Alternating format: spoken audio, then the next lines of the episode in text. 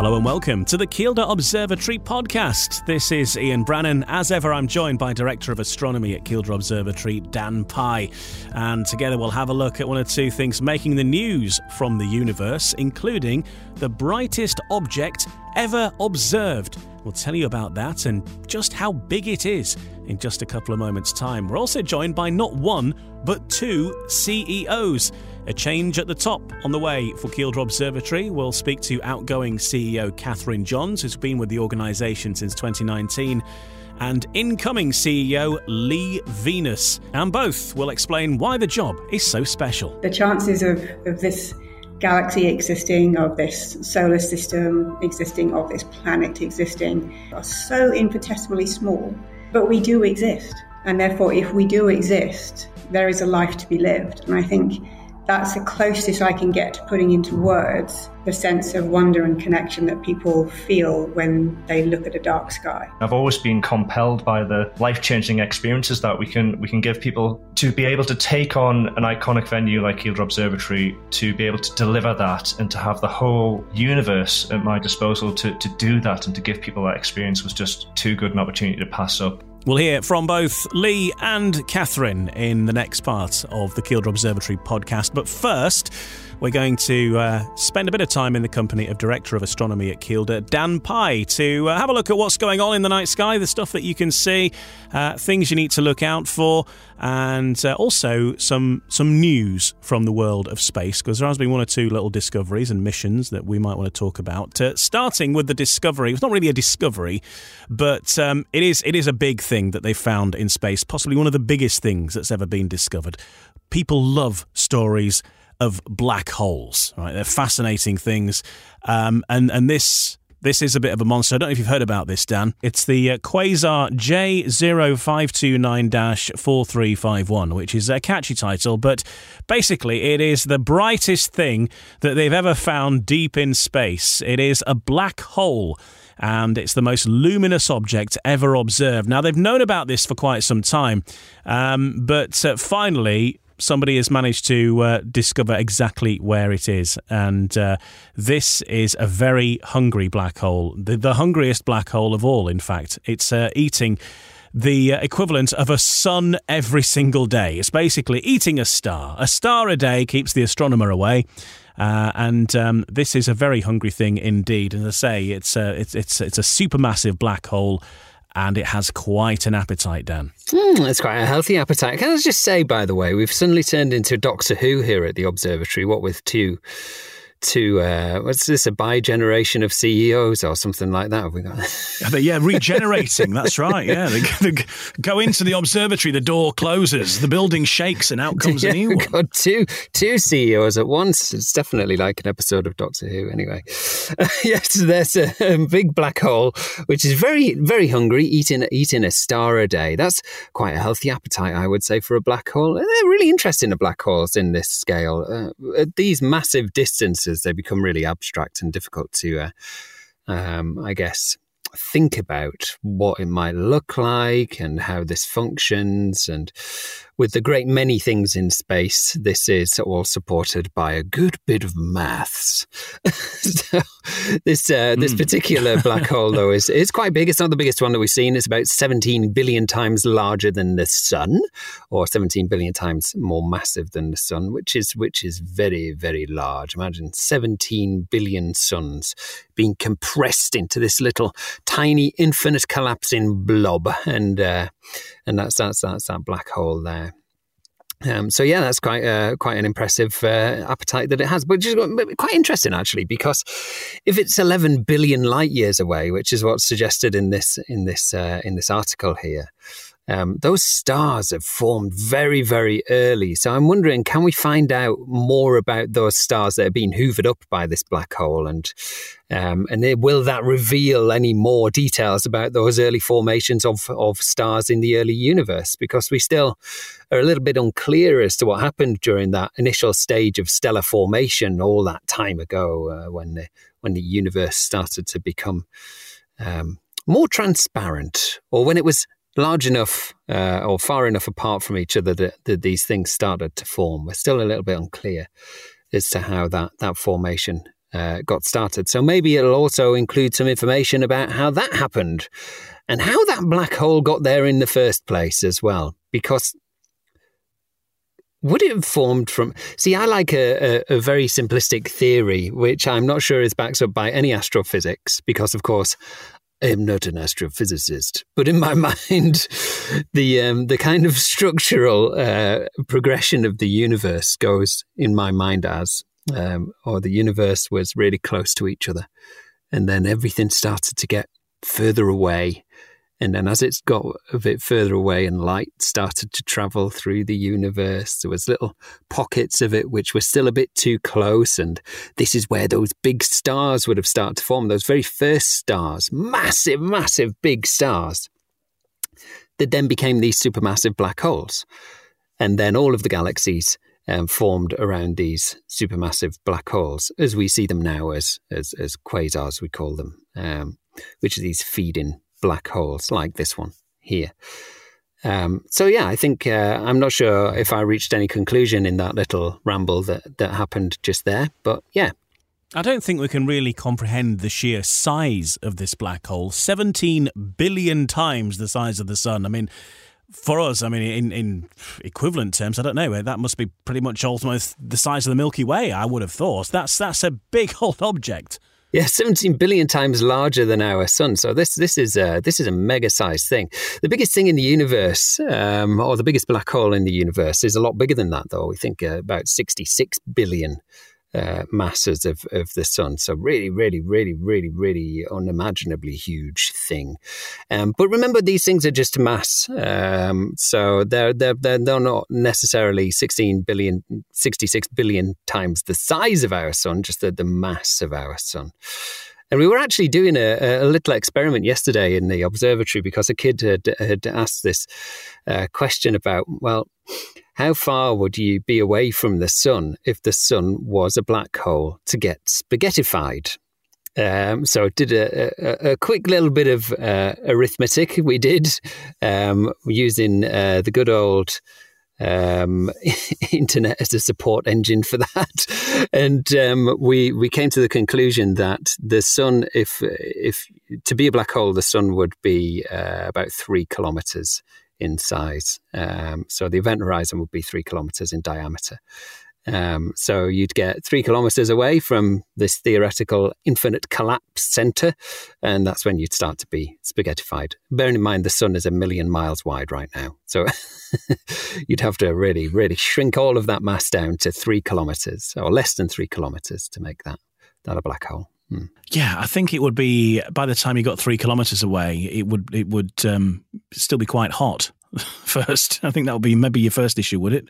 Yeah, I guess it would be. Yeah. So when we get close to that black hole, we've got all of this accelerated material which is spinning around it in this region we call the ergosphere, which a word I really quite like actually, ergosphere.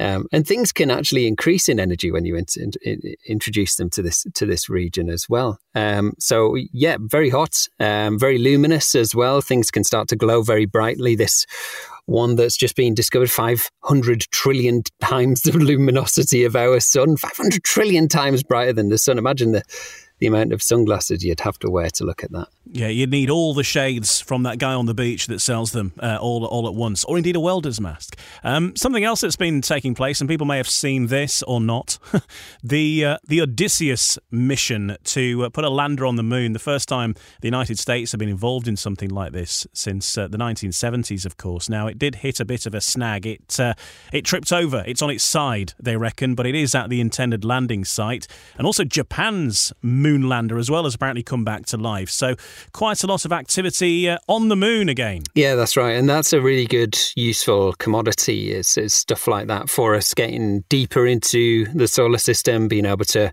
um, utilize some of this material as uh, potential fuel to get us a little bit further away because we use so much fuel when we leave our planet that if we could do that in a lower gravity environment to get into these deeper regions of our solar system, it would just be a much more efficient way of being able to do that. And uh, because um, I mean, if you look at things like um, the Apollo mission, that was using the equivalent of uh, a, a, transatlantic flight per second in fuel as it was as it was taking off from from the floor there. So it's it's an incredible amount of fuel that we go through. So if we can create our own fuel by using the resources of the moon, then that's a a, a, a useful thing. And of course, this was really useful for us assessing um, um, the, the the future Artemis missions as well, and and landing on the moon for those missions. that we send actual people back to the moon for constructing lunar bases. So all of this kind of stuff is is now part of well, it's part of now instead of the future. The future is happening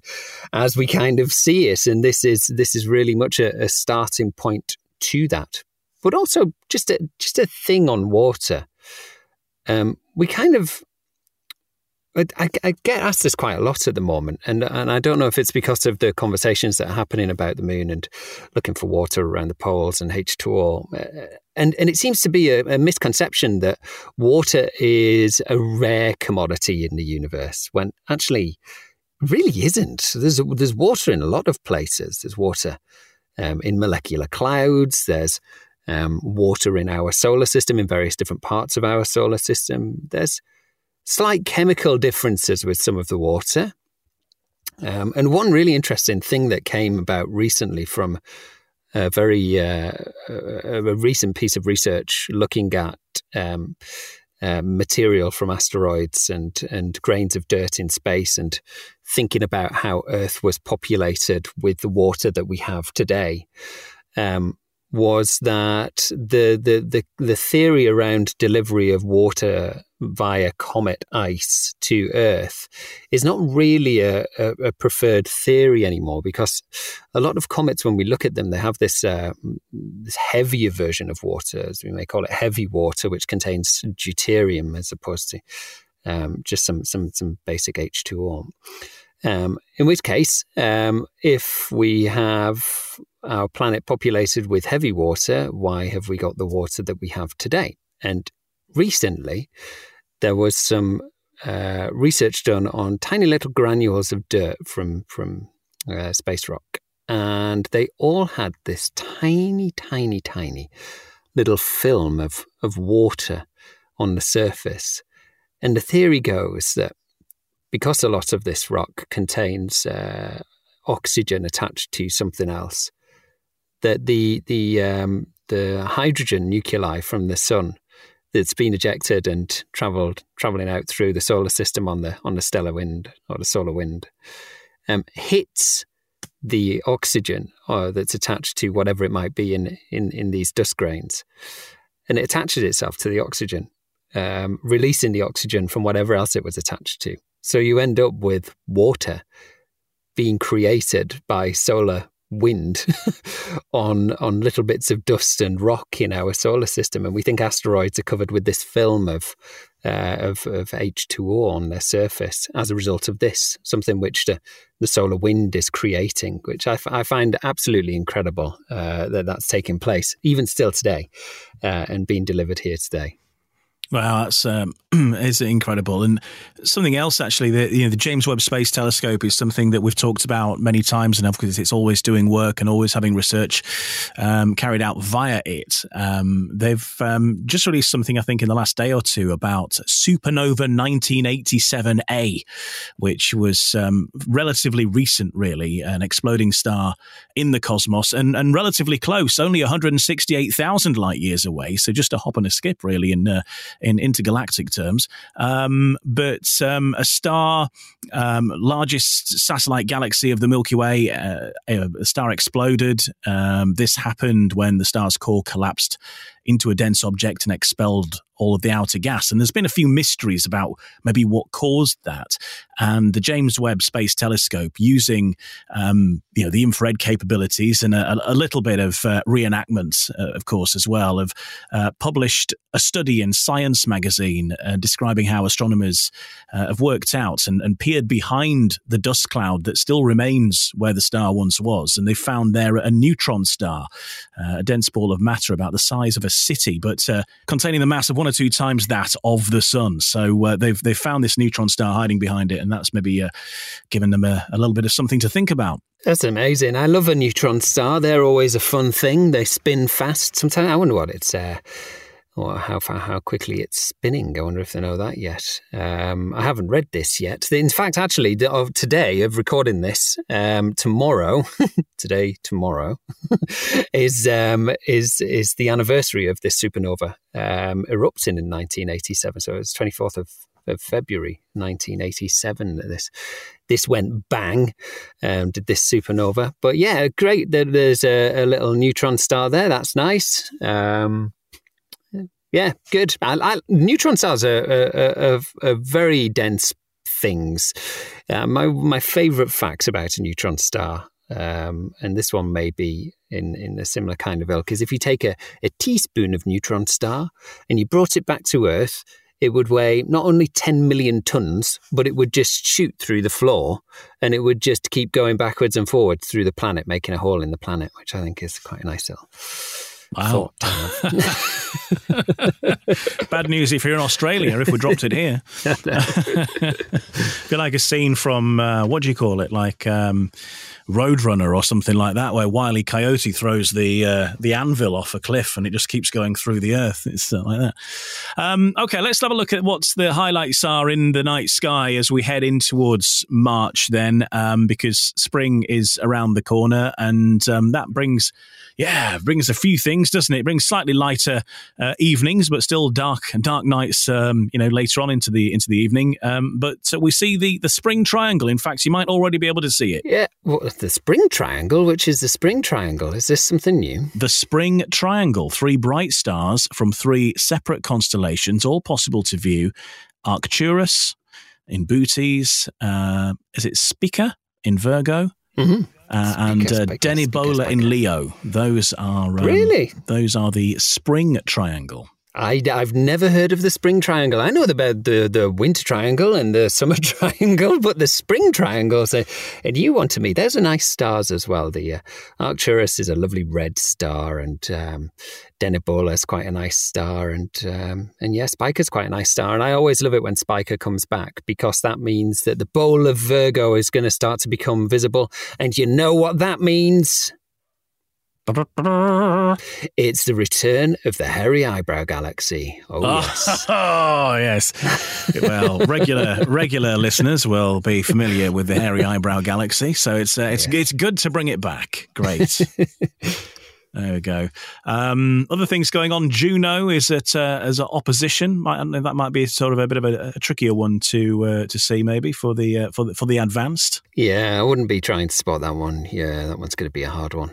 Uh, Mercury's at its greatest eastern elongation, though, which means you're going to be able to see it at its furthest distance from the sun. Um, and this is going to be in the evening sky. So just before the sun sets in the western uh, uh, western direction, westerly direction, uh, just after the sun sets, sorry, um, for a little period of time, you'll see uh, Mercury over on the horizon. And it can actually be quite bright, can Mercury. Um, it's, it's lovely to see, uh, lovely to see with a telescope as well, if you can get a telescope on it. Of course, make sure the sun has set first because you don't want that stuff in your eye because it hurts. Um, but yes, Mercury, Mercury is uh, uh, a nice, nice little planet to look at. And sometimes it's um, crescented as well, because of course it's an inferior planet. It's further closer, closer towards the sun, um, and so you get different shapes. Mercury. Uh, sometimes it's a disk, and then sometimes it's a little crescent, just like the moon. So and uh, if you want your best chance of, of doing stargazing, of course, well, the uh, the new moon is the 11th of March um, for your for your diaries. Full moon on the 25th of March. So uh, good good good times to uh, see it, and uh, and and uh, not so good, I suppose, if the moon. But the moon's at its fullest at seven o'clock in the morning, though, so it's not going to be full blazing, perhaps, depending. But um, still, the end of the month is when the moon's going to be its brightest, and around the 10th or the 11th and um, should be um, clearer skies, all being well. And maybe we might start. Uh, we're, we're, sort of heading into with the equinoxes uh, possibility of a aurora conditions coming good again. Yes, of course, all very excited this year for return of aurora equinox time. that doesn't make any sense whatsoever. The equinox is a good time to see the aurora. That's what I mean. um, and um, as we get towards the equinox, we do see an increase in activity. And at this time, this year, where where we we pretty much are in our solar solar maximum now. I'm not 100 percent sure if it's been declared as that, but we're we're pretty much there, I think. And so, therefore, uh, yes, more chance of stronger auroras that can get all the way down to us here in the northeast. Um, but a great time to also go to places like Finland and Norway and Iceland and places like that, which our director of astrophotography is going to uh, at the beginning of March. He he's traveling traveling to Iceland uh, with hopes and dreams of imaging some incredible aurora from there, which I'm sure we'll share on our social media pages. Uh, should he be successful, of course, Iceland is quite a cloudy country, but he's there with some people who know the island well, and if there's some potential clear patches. They'll be chasing that around the island, up volcanoes, through lava pits, whatever it might cost, um, to try and get those those images for us. So fingers crossed we get to see some of that. Okay, look out for those, and of course, um, heading towards Easter at the end of March as well, and uh, the school holidays will be on, and I guess um, good time to to have a look and see if anything's available. If people fancy coming to the observatory and booking in on any of the sessions, and of course, kids sessions coming up. It's the time of year where there's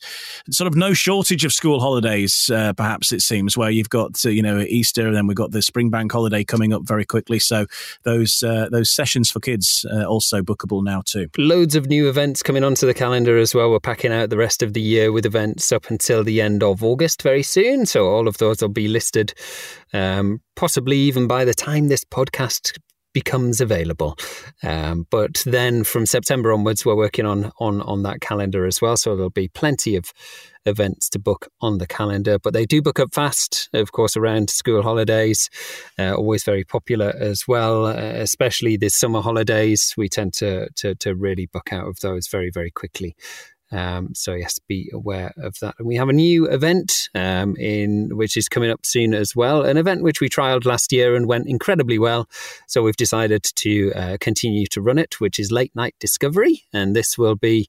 Um, starting very, very soon. It's our latest time of night event uh, a great event to to come and take part in. Okay, so look out for details of that and get on to the website kielderobservatory.org for all the info. And uh, we hope to be able to see you uh, up at the observatory sometime soon. Mm. And then in April, we've got uh, we've got um, total eclipse, and our Ellie is going to the United States with hopes and dreams of being able to photograph said eclipse. So fingers crossed we also get to see some of that come come the month after. Okay, I'll hold that thought. Maybe we can talk about that in the next episode then. Um, so uh, yeah, big solar eclipse, and then. Uh, the idea is to try and bring some of it to you as well, I believe, through the various channels. So look out for that um, as we uh, as we head towards April. Exciting times at Kielder Observatory. Well, let's hear from the the very top table next. Then um, why have one CEO when you can have two? And we've got them both on the Kielder Observatory podcast next.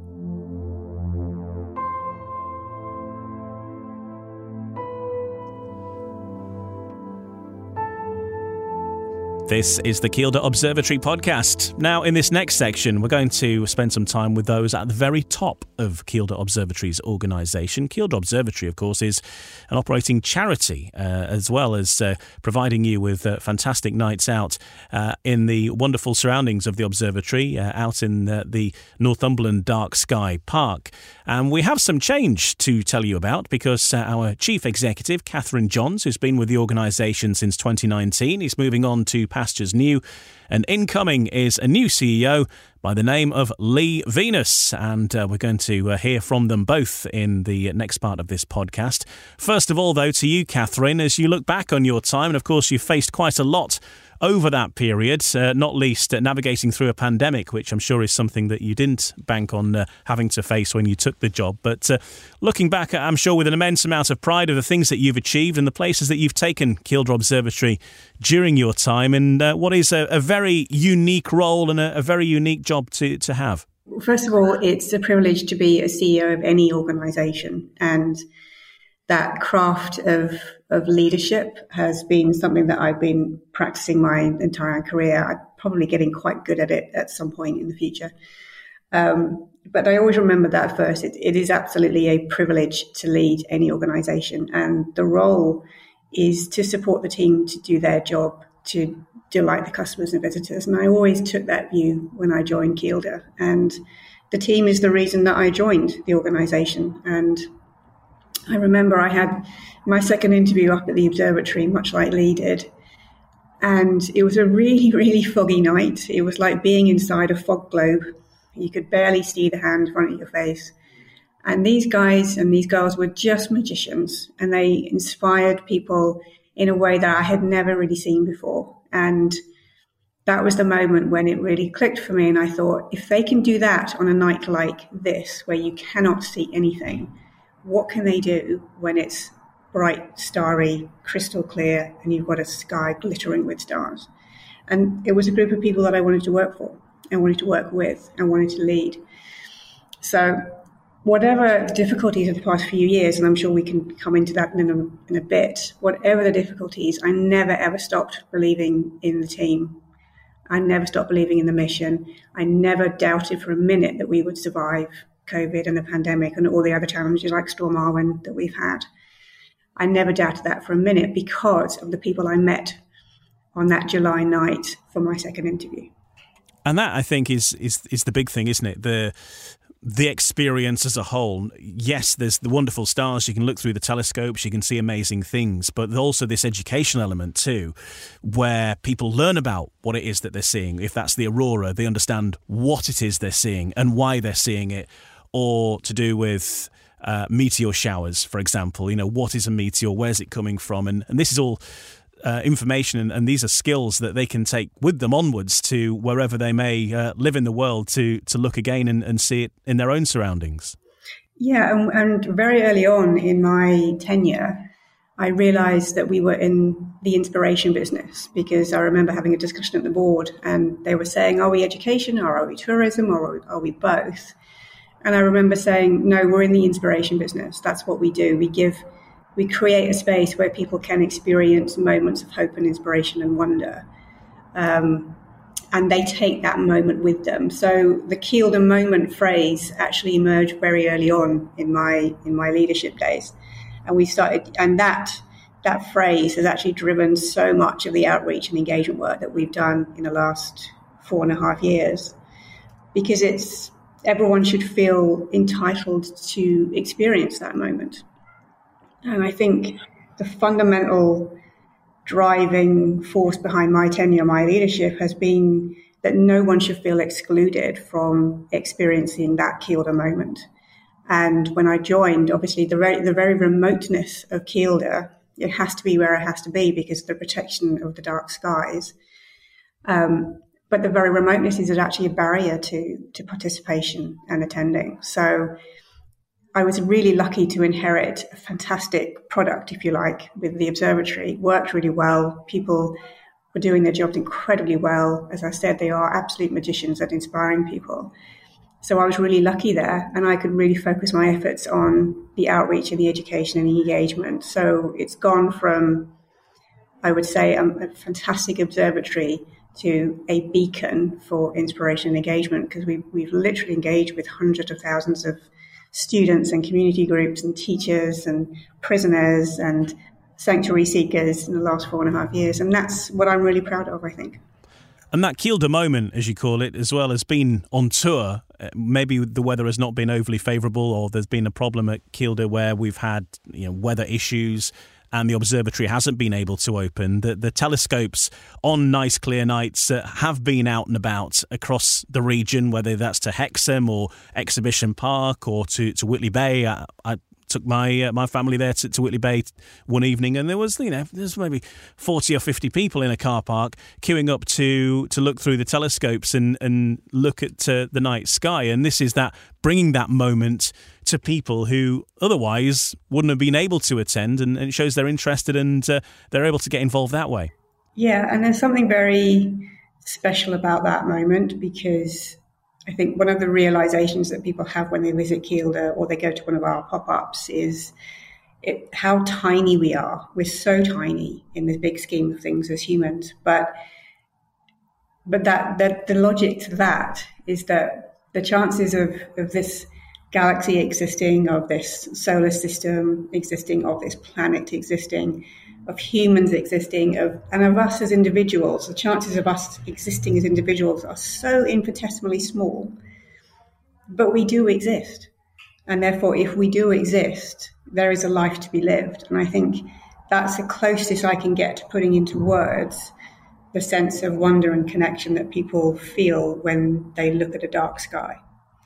Um, the pity is that that dark sky is, is a fundamental birthright for humans and any species on this planet, but it's been taken away by light pollution. So I think about 50 to 80% at any one point of the world's population is living under sky glow, under light pollution. So that that experience of looking into a dark sky, which is full of stars, and feeling connected to the cosmos, that experience is actually being taken away from most people who live on this planet. So that's why Kielder Observatory's mission is so important. And that mission now is handed on to a new CEO who uh, joins us now. And I'd like to introduce to you uh, Leigh Venus, who takes over at the helm of uh, Observatory as the incoming CEO. Uh, Leigh, first of all, welcome to the podcast. Welcome to Kielder Observatory. This is a a unique job. It's not a job that comes up uh, very, very often, but you are now the new CEO of Kielder Observatory. Uh, tell us what attracted you to this, because it is a, a fairly unique position. Obviously, the, the observatory itself is out there, a very remote place. You're, you're dealing with uh, the universe, which you can't say for every job description. Uh, what was it that brought you here? Yeah, it's a, it's it's just an incredible opportunity, and ironically enough, one of the the leaving gifts from a, a previous job I had was a, a ticket for Kielder Observatory, and it was the it was it was to be my first chance to go and experience it. I'd always heard about it, I'd known about it, I'd heard very good things, and I went up there, and I was privileged enough to have the the best possible version of the experience that can happen up there. The sky was a blanket of stars. It was absolutely jaw dropping. It made me feel completely insignificant, and it was an incredible experience to hear from the team, to see through the telescopes, and just to be truly awed by by the, the cosmos and just by being up there. And then following that, I had another experience where I was completely blanketed in clouds, and I had the magicians, as Catherine calls them, give me a five star night, and it was absolutely incredible. So I've always I've always loved the place, and I really just couldn't do, turn down the opportunity to to join the organization. Um, I've spent the last 15 or so years working in culture and heritage, and I've always been kind of compelled by the life changing experiences that we can we can give people through whatever it is. So whether it's film or art or heritage, whatever it is, to to be able to take on an iconic venue like Kielder Observatory, to be able to deliver that, and to have the whole kind of universe at my disposal to to do that and to give people that experience was just too good an opportunity to pass up. And thankfully, I've came into a fantastic organization with a, a brilliant team. Thanks to all the great work Catherine's done over the past few years, it's just an incredible place. I'm incredibly privileged to be a custodian of it, and there's just so much potential still to be tapped into. I think one of the real unique things is that there's there's no two nights alike the, the, the universe is ever moving, the world is ever turning, uh, the weather is ever changing. Different people on different nights, different questions are asked. You've got different science communicators uh, working on a, on a particular evening. So, no two evenings are ever going to be quite as identical, are they? No, absolutely not. I think one of the, one of the great fun things that I've been able to indulge myself in since I've came here is getting up to the observatory and just sitting there with the public and really experiencing the the offer and what what we what we do for people. And like you say, it, it changes night by night. It changes depending on what the weather's like, what's in the sky. It changes across the year, as you as you'll know, depending on what's uh, what's what's up there at whatever time of the year it is, whatever season it is. But um, the questions are, are, the great thing as well. I was in a fantastic session just before Christmas where it was uh, it was for, for children. It was one of the sessions we put on for children, and the questions there are, are the best ones. I think there's always something interesting when adults come in. I don't know if it's because it may be the first time that for many of us we've sat in a sort of almost classroomy situation and we've got a person in front of us asking us if we have any questions, and I think we get a bit constrained as adults. Somehow we put up all these little barriers in our in our minds, but children just have have none of that. They absolutely have none of that, and they ask the best questions. And our team will always answer them as well. I remember last time I was there, there was this kid who was obsessed with the core temperatures of all of the planets. And one of our astronomers knew the core temperatures right up to um, Saturn, I think, but he didn't know the planets beyond that. So he promised this child he'd go away and research. And when everyone came back in the room after using the telescopes, he, he had the temperatures of these planets, and that kid went away knowing that. Um, so yeah, I love it. The questions are, are really compelling. The kids' questions are often the best, and I think our our astronomers up there love it. They they love a good question, and they love having that chance to to talk to talk to the people who've who've spent the time to come up and see us. Some of the questions that public come out with are amazing, and as you say, particularly kids. You know, the kids come up with such advanced questions that I think sometimes just stump the finest astronomers. And my daughter's asked some questions about black holes, and we've had the experts on this podcast, and they've they've been stumped as well. And it just shows that uh, some some of the best questions can come from from left field sometimes. No, it's interesting as well what you said there about the, those people, these experts, not knowing the answers to the, the questions that were posed. I think there's something really interesting and inspiring that we can give to people, which is that it's it's okay to say I, I don't know, and that, that that that's the beginning of science. You know that that's where it starts, and letting people know that it's it's good. It's good to not know. That's the start of the journey. And in terms of kids, like you say, we've we run late at night. It's not often the best time to get kids up there at midnight. Um, but this is why the, the work that we do outside of the observatory is really important as well. You know, uh, as I speak, we've got our astronomers in Phoenix, in the middle of Newcastle city centre. They're getting children to learn about and draw auroras. They're looking at, and touching rocks from space and bits of the moon and bits of Mars and, and all of that. So, yeah, getting children interested in astronomy is a critical part of what we do and encouraging those future astronomers as well and working behind the scenes to create different opportunities that anyone can engage with across their life from child to adult to encourage them into astronomy, into professional study, what, whatever it may be. But um, yeah, yeah, we, we, we love engaging with the kids. Again, it's there's I think for me particularly with my background, you know, you can have hard days, you can have difficult times. You've got an organization to run, you've got to keep the lights on, you've got to keep everything moving, all of that. But there's just something incredible about seeing children engaging with the work in particular. I think that just it's it's incredibly inspiring for myself and I think for, for the wider team as well. Catherine, as you look back on your four and a half years or so uh, at Kielder Observatory, what are the memories that you take with you as as the fondest and, and your uh, proudest achievements in the time? Oh gosh, there's so many. Um, I've loved every minute of it, to be honest with you. Even through the challenges and because of the challenges, you know, we've forged a really strong team and a really strong organisation. So I'm always grateful for that. Um, I think my favourite moments are that night when we reopened after the pandemic and we had 16 people there because we had very, because there was all social distancing in place. And it was our first night reopened and the people started coming down the track towards the, um, the building from the main car park. And it was just like this, the astronomers were so uh, unleashed that night, you know, because they love being in front of an audience and they had that had been denied them for years almost. So that was an amazing night. That was a really, really emotional night. Everyone was there. We got everyone up to say we're all going to experience this together this first night after a long time being closed. And I think there are we've forged some really strong partnerships with the North of Tyne Combined Authority, the Reece Foundation, Durham University, um, the Association of Science and Discovery Centres, and, and those partnerships have enabled us to do the big strategic work around reaching um, reaching vulnerable prisoners in HMP Northumberland, working with excluded children, working with sanctuary seekers. Um, working with those partners has, has enabled us to test out new methods of how we actually work with and co-create content and approaches to, to astronomy and science that hadn't been done before. So I'm really I'm really proud of those things. Um, and there was an amazing picture of the astronomers went to see the West End Refugee Service in the West End of Newcastle, and they did a session in their in their hall.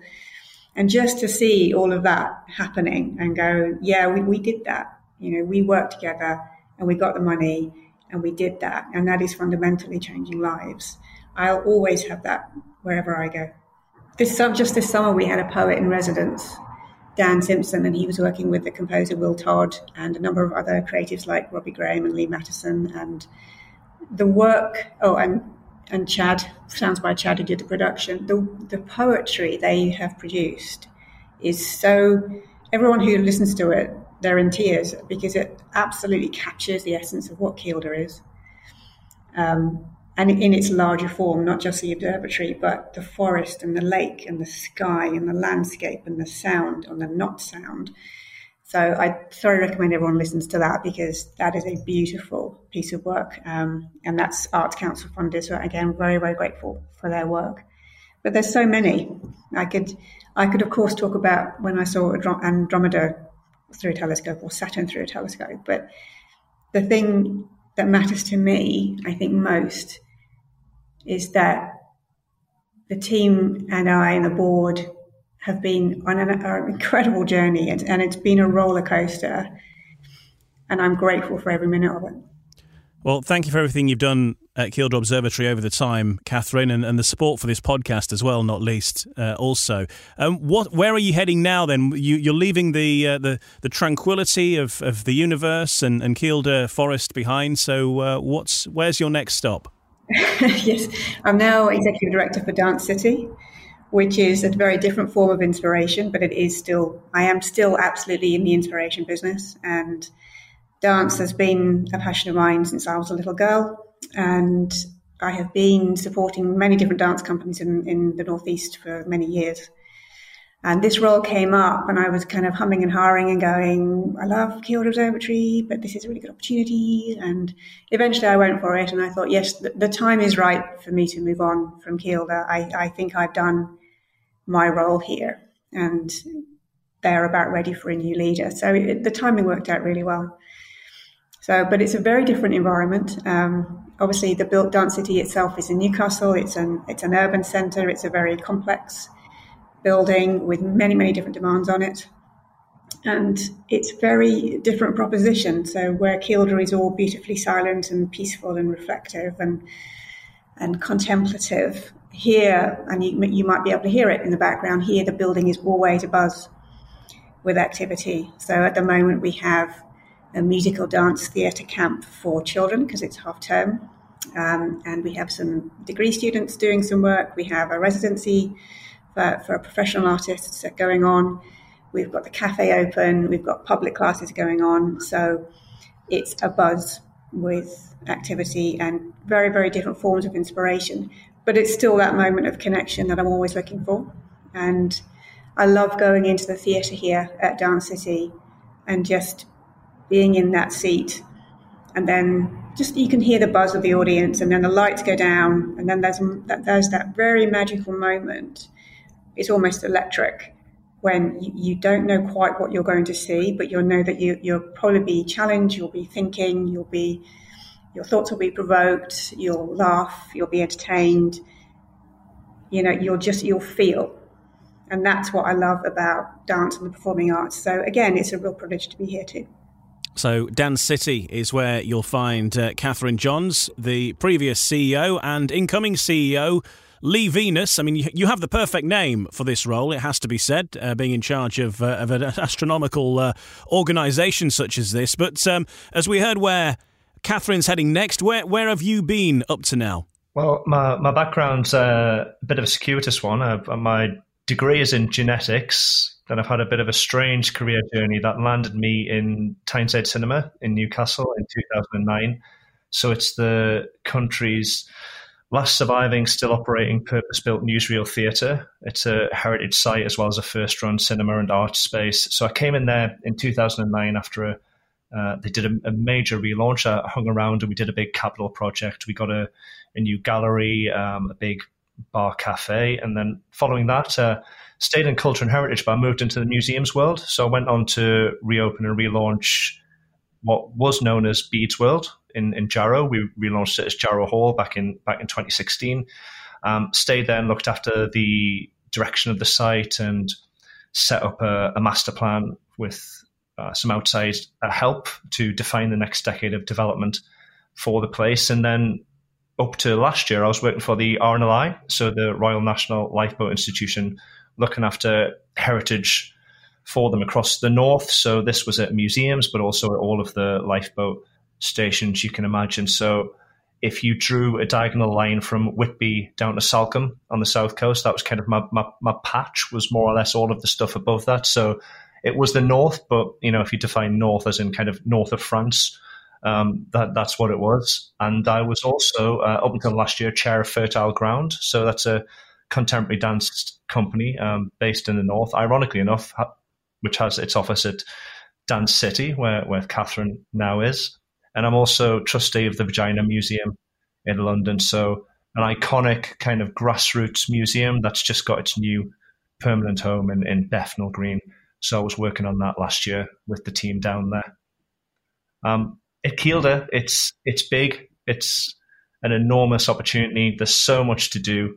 Um, and as CEO, it's everything from the the day to day challenges that crop up to looking at kind of 2030 and, and beyond, you know, an eye on the future, where we've been, where we're going, all of that. Um, the core of it is that experience, that moment of inspiration delivering that for everyone who's involved with us. So whether that's at the observatory or or beyond, um, just getting as many people as we can interested in astronomy, giving them the access to opportunities in science, um, getting people positioned so they can progress in astronomy as a career. We touched on that. We've already got one of the most significant um, STEM schools outreach programs in the region. So we're doing great work with schools. So looking to expand on that and continue, continue to develop it. Um, the observatory itself is an interesting one. The building, it's it's as much an art piece as it is a functioning observatory, you know, and it's coming up for being nearly 20 years old now. It's it's kind of far exceeded expectations. So it's had around 1,000 1,000 something guests in its first year, and it's now got over 15,000 annually. Um, so we're, we're, we're working the building hard. So looking after the site, looking after the observatory and the other buildings on there, and getting them well maintained and equipped for the next 10, 20 years is a is a priority for me as well. And again, touching on everything that we've talked about so far, so far, getting beyond our location. So we've done the work in prisons with HMP Northumberland. We've recently done an event in Alnwick Garden which was absolutely incredible. Sold out almost instantly, really well attended, really great opportunity for people who otherwise wouldn't be able to access the observatory to, to come and come and see what we do. The work with the West End Refugee Service is ongoing. Getting out on Leazes Park on nights where we can't get out at the observatory and just inviting people for free to come and look through telescopes and be inspired near the heart of the city. We'll continue doing that kind of thing. And then looking further ahead at opportunities beyond the physical as well. So looking at what we do with our digital offer and looking at new technologies as well. So you know the the wave of artificial intelligence is is here. It's it's more than lapping up on our shore. So how does that impact what we do? How can it improve what we do? How can it enhance what we do? So I'll be looking at that and new technologies as well. You know, I was completely blown away by the launch of the Apple Vision Pro recently and thinking about that as a piece of consumer tech that's going to be in nearly everyone's hands in about five years' time, and what can we be doing to work with an incredible piece of kit like that? Um, and bigger picture, going back to the dark skies, you know, there was this bit of research that came out, I think it was in January this year, saying that any kid, any child who's born this year, by the time they reach their 18th birthday, if the sky continues to lose its darkness at the rate it is, they'll experience less than half of the stars that are now visible to them and it's it's terrifying, really, the devastating effect of light pollution on our well-being, our mental health, our physical health, on animals, on the environment. So really working as a, a provocateur and an advocate for for for improvement in that area and darkening our skies and working to do that. And then beyond that, the climate crisis as well. So playing our part in that. And I think it goes beyond just what we do on the site in terms of our operations and how we work and who we work with and how we operate and all of that. It goes back to that moment where somebody's confronted by the cosmos and the blanket of skies above them, and they really feel that insignificance and that smallness of this little bit of space dust that we all live on and the place we call home. And I think when we're facing these big global challenges, having as many people to feel that feeling and, and take that feeling away with them is uh, is a really important one for me. The the more people can really feel the preciousness of the place we call home, the more we can, as an organization, have a chance to really affect lasting change. I think.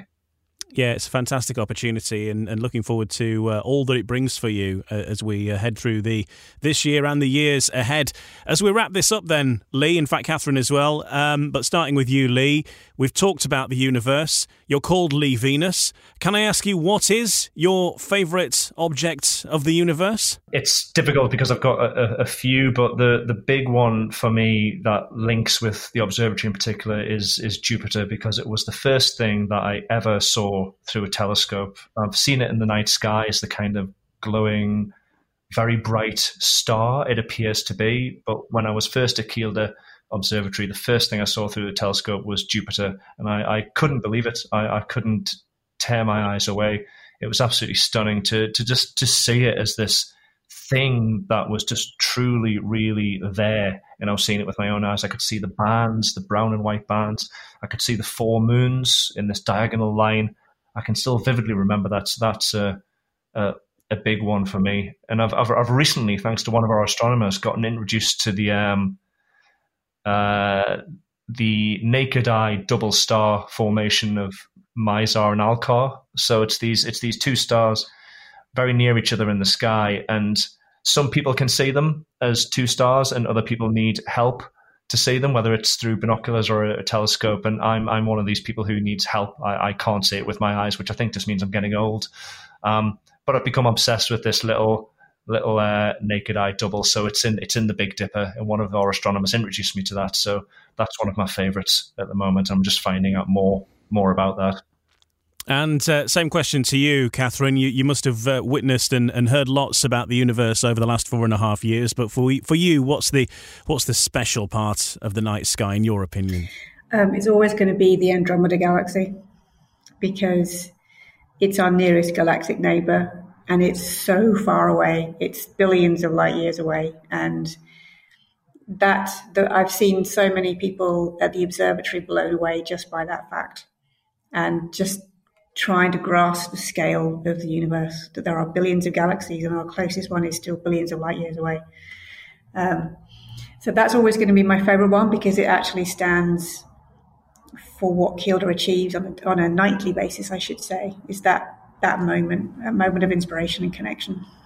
Well, it's been fabulous talking to you both, and um, wish you all the best in your your onward careers. Um, for you, Catherine, uh, now uh, departing to head to Dance City. Thanks for everything you've done for, for Kielder Observatory over the last four and a half years. And to you, Leigh, we'll look forward to, to hearing more of you, uh, no doubt, on this podcast over the coming uh, months and years. Thank you, Ian. Thanks, Ian. Great to speak to you. And thanks to you for listening as well. Don't forget to keep up to date with everything that's happening at Kielder Observatory on our official website, kielderobservatory.org. All the information you need about what's happening in the night sky in any particular month, anything else that we've got to share with you, and of course, all the details of the various events that are coming up at Kielder Observatory as well. And book your place on one of those sessions. And we hope to see you up at Kielder Observatory very soon.